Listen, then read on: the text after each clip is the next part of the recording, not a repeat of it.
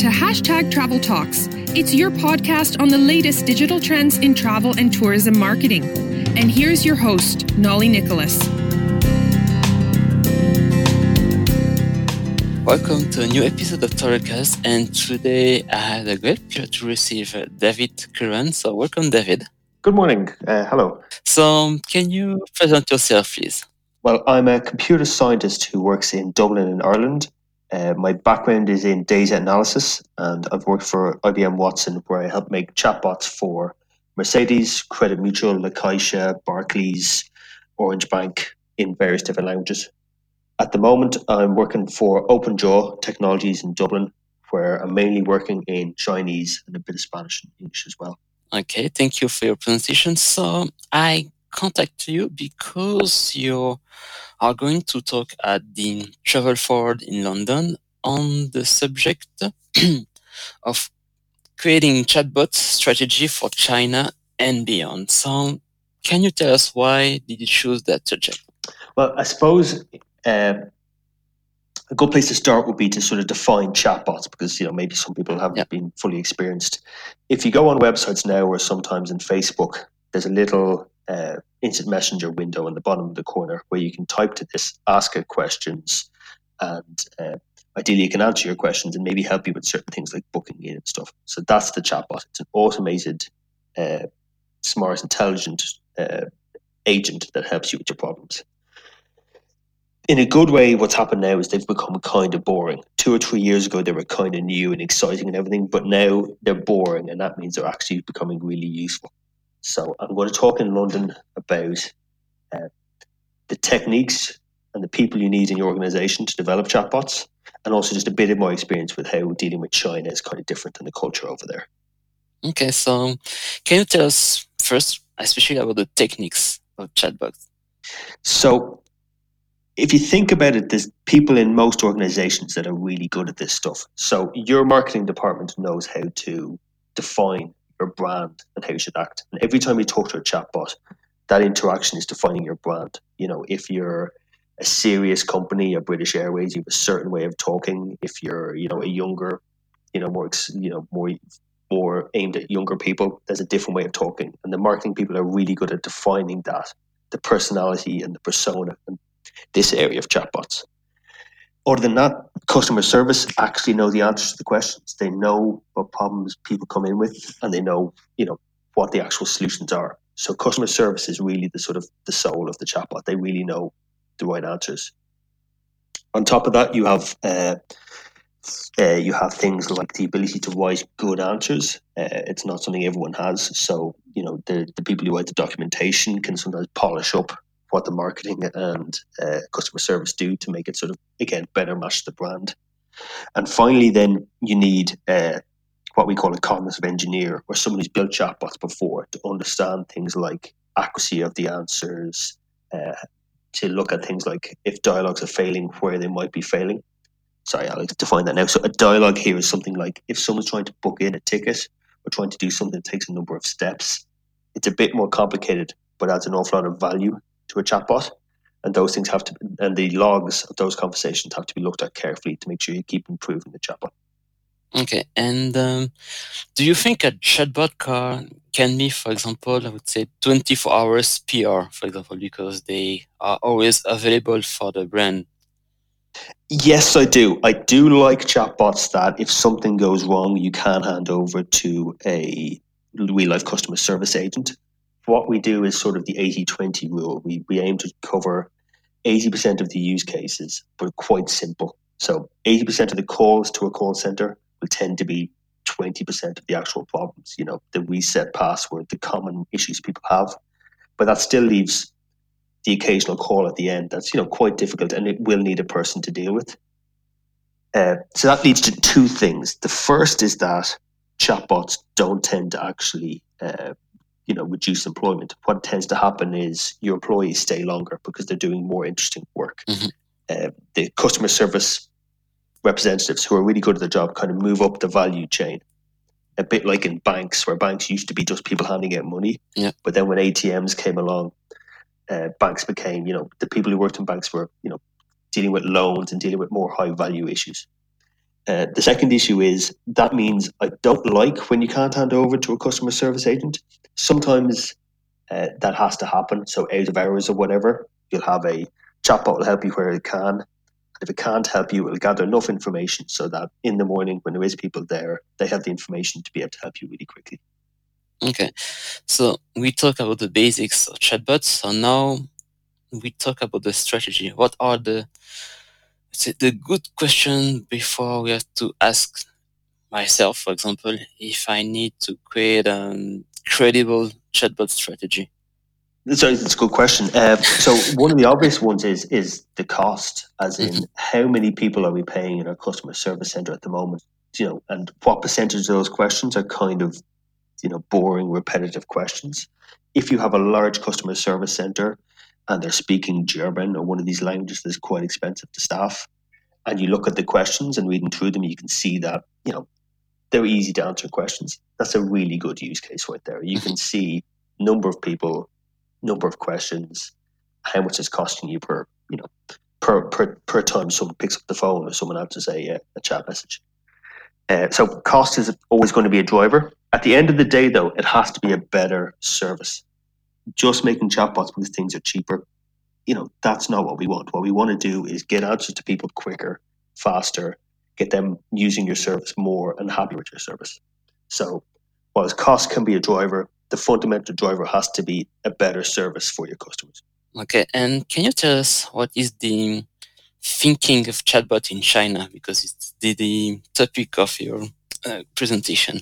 The so I've recently been working with a Chinese team here in OpenJaw, and I was just amazed by by China and the scale of everything over there. Have you have you worked in China as well? No, not yet, but I heard a lot, and they are so much advanced in terms of using the the apps, especially for Weibo and so on, mm. and they can do almost everything with one app. And I still understand why it's not the same here in, let's say, Western countries. It's even just WeChat is fascinating. If anyone you know hasn't downloaded WeChat and played around with it, do. It's it's amazing. It's sort of like a WhatsApp, but does so much more. So, for example, the mm-hmm. beggars in Beijing will have their WeChat open you can scan their WeChat and give them a few RMB. You know, begging bowls and expecting change is just old fashioned now. You have to, if you're going to be taking donations from people, you hold out your smartphone. Mm-hmm. These sorts of things are just, they're incredible when you see them. And, you know, the, the sort of the bicycles piled up everywhere that were rented out. That's now been fixed actually. But uh, you know, the first time I went there, there was just piles of bicycles from these rental bike schemes. And again, you unlock them with your phone. It costs twenty cent or something for an hour and it happens almost instantly. This is just how people travel around. The general scale of the infrastructure and the building in China is just amazing. Like I've worked in Dubai for the Dubai government building chatbots, and that's big, but you can tell it's big in a small area. Whereas China, you're driving for two or three hours, and you can see a motorway being constructed beside you all the way, and it's just it's just a huge scale of investment even just in terms of number of people, there's there's more graduates graduating from university in China this year than there is people in Ireland. you know, it, it's that level of okay. it's like six million people or something graduating from university this year, and you know they're they're very competent. They work very hard, and it's just an amazing opportunity for the world in in the in the brains of China now being put to good use. Mm-hmm. Uh, there is differences, obviously, with the sort of corporate culture and how people act. Uh, I don't think they are something to be too scared of. Like any new country you work in, if you work in Spain or France or Germany or you know in, in the Middle East, there is going to be cultural differences. Uh, mm-hmm. Of course, they exist in China. It's it's a slightly more hierarchical situation. Whereas in Ireland, if someone has an idea, they'll pipe up and tell you what they think and maybe they're they're less willing to do it in China. So you kind of have to encourage your team more that if you have an idea, if you have an opinion, make sure you're make sure you tell it. And it can take some time with new employees that I'm working with that they understand that that you know I you do have an open door that they understand Chinese language. I need their inf- I need their input, you know, for to make the product as good as we can. Okay, and um, concerning the chatbot, how do you explain that the um, use are far more wide in China than in Europe? That the which are far more wide, sorry? The um, the use of chatbots. So there, there's a few issues. One of the things is the voice, uh, understanding voice. So speech to text technology in China is just amazing. Uh, some of that is to do with the language that as a tonal language, it's, it's easier for the computer to understand. Some is to do with the amount of data. Some is to do with just how good, you know, some of those computer scientists are. Uh, but you can do things with voice in China that you just cannot yet do with European languages. Our accents are too different, and in, in, in China, they're just those. Every now and again, I meet someone who has a startup idea using voice, and I chat to them for a bit, and they're like, mm, "I don't know if this will quite work yet." Our accuracy of understanding what people say isn't quite high enough yet. Whereas those ideas will work in China. Their accuracy is high enough that those new startup voice ideas just work in China. Whereas here, there's still an awful lot of work to get those things working. Uh, the other issue with chatbots is just uh, people are comfortable using them. They they've used them before. They understand the limitations. They kind of understand uh, what they can and can't do. One of the things that happens here is as soon as people get a chatbot, rather than try and you know perform their task, they try and break it. You know, kick the tires, if you were. And of course, sometimes you're going to succeed, but once you use a chatbot a few times, trying to break it just becomes less exciting. So it's right. I have a chatbot here to help me book in. I'm going to use the book in. I'm not going to try and tell us a joke or something. Yeah. Yeah. Yeah. Yeah. It's more, I would say, in a useful way. Just yeah, it's, it's yeah, fun. it's like the first time you went to the internet that you you messed around and you just but you didn't have a thing to do. You were just there because it was the internet. Whereas once you get used to the internet and you're trying to do your tasks, yeah. you just use it. So so, what do you see now in the future of the use of the chatbots? I think it's good that we're building a community around chatbots. For example, in Dublin, I run a, a chai meetup every month for people in Dublin who are interested in chatbots. Uh, we have a conference on October uh, 17th, ConverCon. Uh, Dublin is trying to get a sort of reputation, Dublin where conversations happen. We're trying to get the idea that Dublin is uh, a leader in conversational interfaces. So we're trying to work here with the community to try and cause that to, to help that happen. In terms of travel, I think that as the sort of first generation almost toy chatbots have been built and people have learned the lessons from those about who they need in their team, what mm-hmm. metrics they need, all these sort of metrics, all these sort of learnings that you only get from actually doing.